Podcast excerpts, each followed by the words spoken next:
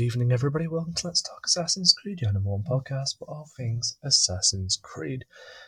In today's episode, I'm going to be discussing something that's recently been unearthed in the Assassin's Creed community that I am over the moon about.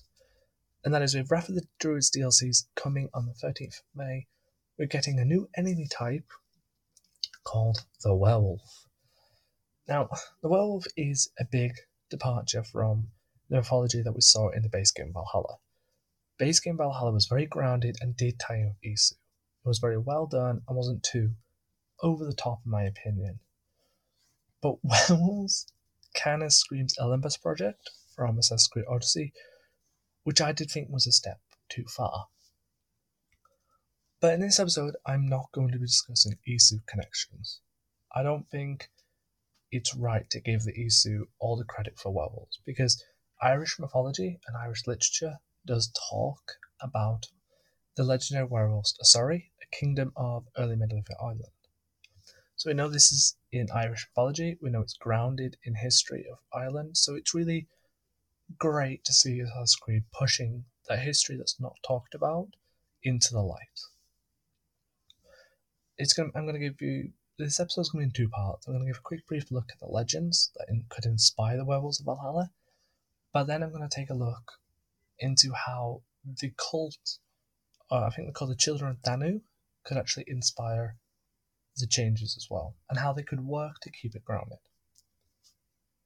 So, first things first, how does it tie in with the legends? Well, the biggest legend of werewolves in Ireland is the kingdom of sorry. Um, I apologize if I'm butchering the name. I am dyslexic and I am terrible at reading. but the kingdom of um of Asari tells of a legendary figure named Lycanfeld, whose line gave uh, rise to the many kings of Asari at the time.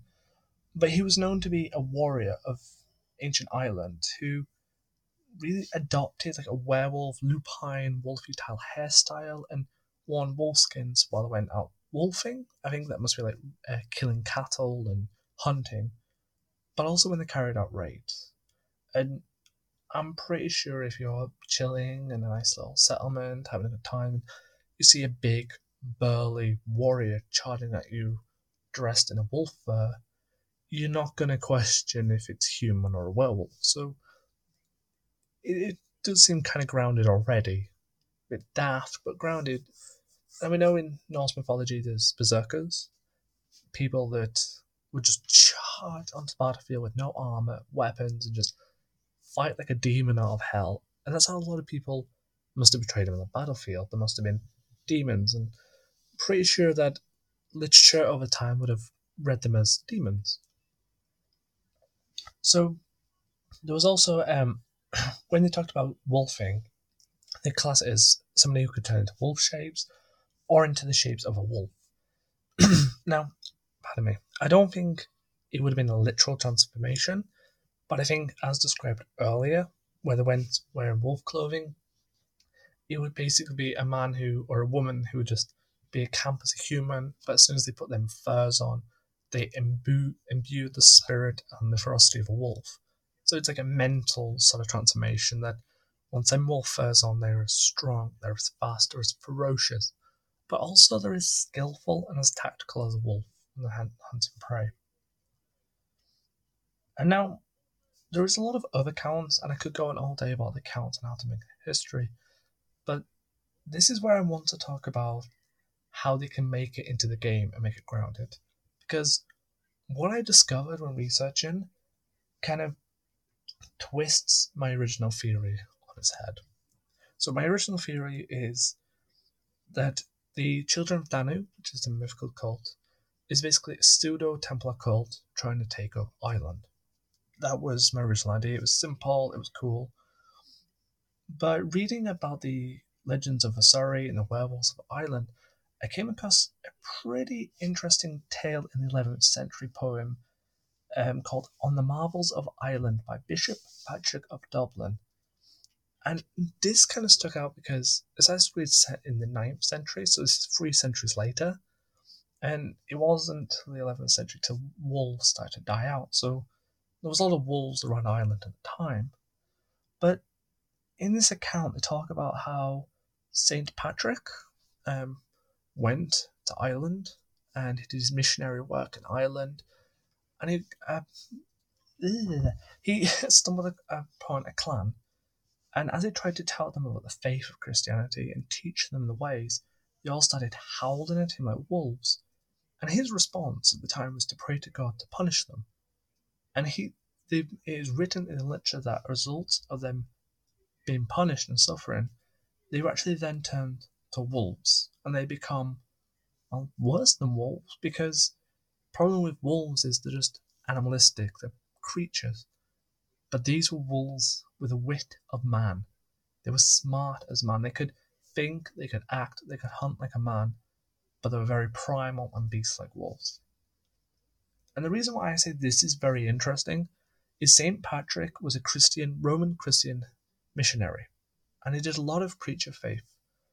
And we know, and this is a slight spoiler, that in the development of Valhalla, the Templars started to adopt a Christian ideology. They started to become more united. So this is where I came across the theory that what if the children of Danu are revolting? What if Eivor is dragged into a war between the Danu and the Templars? We know it isn't until about the 13th century till Norway was finally conquered, till Ireland was conquered by the Norse. So in this time where everyone's trade route, everyone's working together, what if the Templars had already sought power to control? They would control Ireland. And because they were so deep in the, this Christian faith, and this is what they want to teach the Father of Understanding to guide them, that the children at Danu revolted. And the biggest way to revolt is to use their own beliefs against them. And one of the biggest beliefs, as I just touched upon, is St. Patrick, on his mission, bumped into a clan who acted like wolves, and that was their punishment. So, could the children of Danu then adopt methods to become the wolves that they so feared, the wolves that St. Patrick just decided to punish.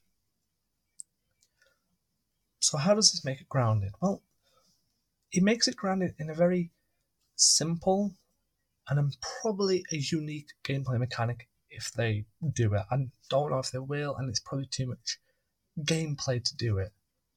But we know that it's very common at times mushrooms called fly agaric, which is very common in base game Valhalla, and we always we always you stumble upon the Flyer agaric and it starts some weird trippy missions. And it's very basic for Assassin's Creed DLC just to copy this. You stumble upon it, you jump on a mushroom, you see some werewolves, and you just keep beating them up. Or there is the second attempt, which I think is more plausible, and it does, you know, breach that pinch of salt moment between gameplay and history where you could walk into a boss room, big, burly, uh, Irish clan druid walks up to you, challenges Eivor to a fight, but this room is steeped in poison. And as you start the fight, you start hallucinating, and this man turns into a werewolf. It it does kind of like you'd have to stretch your mind because his behavior and the combat would change a lot. So kind of hard to believe that a man is becoming a werewolf. That, as a gameplay terms, this would keep it grounded. This isn't relying on Isu. This isn't saying, oh, it's an Olympus project. It's a piece of Eden. This is a mechanic that they did with the Daughters of Lerion. It's a encounter room where you start off encountering human, you are subject to poison. That person turns into a werewolf, and you fight a werewolf, which kind of like that idea. Now, the second, well, the third idea that I really wish they would do, but I don't know because I'm not a gameplay developer. I'm very, not very clever with game developers. Is what if they had a way of changing the um, ambush mechanic in the base game where if the uh, enemy flashes ready for us, dirt in your face. And now we've, what if they use that dirt as a loading screen? It sounds daft. And as the game loads, this dirt contains something like mugwort, which is something druids did use in history to have psychedelic properties. What if they use something like mugwort in the the rocks? They won't actually tell you it's mugwort because we don't need all the details, but that dirt starts causing Ava hallucinogenics, and everyone around her starts turning to werewolves. It's kind of a I don't know how they could play it, but it would change encounters dramatically and make fighting in the wild a bit more interesting. So if you're fighting a group of 10 children of Danu and you don't dodge getting dirt thrown in your face, then they all turn into werewolves and the boss battle, the fights become a bit more intense. The other area I noticed in the uh, one of the images shared over Twitter of the werewolves, which there's a ram's head. I think it's a ram's head or a stag, but they're the same symbols you see in cursed areas. So maybe it's something to do with cursed area. I don't know. It's a lot of speculation, but I don't think Assassin's Creed should weigh heavily on the Isu. This is the biggest point that I want to make in this episode. I don't believe it's fair for an Irish mythology of werewolves just to be adopted as Isu. As we had discussed at the very start, the Kingdom of Osori was men or women that basically adopted werewolf behavior and lupin hairstyle. So they tried their hardest to become wolves just by looking like them. They weren't physical wells of London or that werewolf in Harry Potter. These were genuine human beings, flesh and blood, that had the mindset and the behavior of a wolf, which is very common. And in history, there is lots of talk and even rare diseases where people actually mentally believe they're wolves. So it, it does scream high fantasy, but the idea of werewolves in Irish mythology can be kept grounded. And I believe that if they focus too heavily on it's a piece of Eden, it's the Olympus project, it's Isu, you're then going to strip away the grounded history of werewolves. And it very does sound weird saying werewolves are grounded, but you're stripping the grounded nature and replacing with fantasy. That's a line I don't want to see cross. I would love to see the children Danu incorporate a lot of the werewolf mythology, but not over the top. A lot of the times when I read the um, a lot of the entries about the werewolves of Osori, they did believe that a lot of the children of Osori hanged around supernatural areas or supernatural forces. And back in them days, supernatural forces could be accounted for Isu, and that does actually worry me a little bit. But it is impossible that the children of Danu that are hanging around a piece of Eden, that it is possible because, and this is slightly off topic, but the children of Danu is a mythological cult that brought the legend of Danu to Ireland, uh, from some of the sources I've read. So I could see the children of Danu being Isu related, but using knowledge of the area to their advantage. I would also like to see this legendary of Osiris being picked up in the same vein as Berserkers. You know, somebody comes at you, and I know in some of the screenshots we see big werewolves, but it'd be nice to see somebody running at you dressed in wolf furs, you know, maybe on a plant or a mushroom that's enhanced its speed and strength, which is again grounded. And when he runs at you, Eivor or whoever Eivor was with one the screams Lupin or werewolf. This would keep it grounded that they believe that this person here is a werewolf, which would kind of creepy. But uh, I think I think the hardest part of the DLC adding werewolves is fantasy in Assassin's Creed. It always has to have a balance, and the biggest foothold the werewolves tend to find in in the Rapid Druids DLC. Sorry, from the stutter there, could become too fantasy. I, I, it is grounded in legends and literature. It does have a real world basis that is grounded. These are not supernatural beings that hunt every full moon. You're not bitten or you're scratched and you become them. These are human people that generally believe they were wolves from all of what it says. And even though St. Patrick did and talk about how he cursed people to become werewolves, there is a lot of Chinese whispers and a lot of um, give and take to literature. So there is this whole fuddle that they can be kept grounded by mushrooms, um, mugwort in dirt, as I suggested earlier, or they could go the full hog and say Isu. This is Olympus Project 2.0. Haha, it wasn't destroyed in Odyssey. We had Cyclopses and we had other things, which was weird. The other way that I actually want to see, and I, I don't know if they could do it, is what they did with Origins and Asgard and Jotunheim, where Ava has a potion, and that potion helps her enhance the world. And enhance, enhance perception so she sees things that she doesn't mean to see. Slight spoiler, but the biggest example would be the DLC in I think it's Glou- Gloucester, uh, pronunciation right. When Ava was probably drunk, as the best pronounce it, she sees the world differently. She's chasing chickens. It's all weird, but you know she's getting to know locals. Children Danu could poison her. She could stumble out the door, and she doesn't realize what she's seeing. And next to know, all these big Danu people wearing wolf helmets are now big burly werewolves that you gotta fight. Which I don't want to fight them. I do want to hug a werewolf. It sounds daft. I think the last point I want to discuss is we have discussed in previous episodes about how werewolves could be introduced into the series, and I think this is the first time that werewolves are being dragged up. As you know, in one of the previous episodes, I did discuss how it could be a legendary tale of a werewolf, but it's not a werewolf, it's a real wolf. You know, a man's gone missing, and in his place was a real wolf. You know, I would love to see little side quests like that. You know, I know werewolves are going to be an enemy type from just that image, so I don't know if that's true or how much truth there is to it being there just from that one image. But I would like a little side quest where a man goes missing or a woman goes missing and everyone's panicking. And when they find him, they find a wolf, so he must be a werewolf. And Ava then goes to hunt the werewolf down and she finds that no, he was killed and dragged back to the wolf's lair.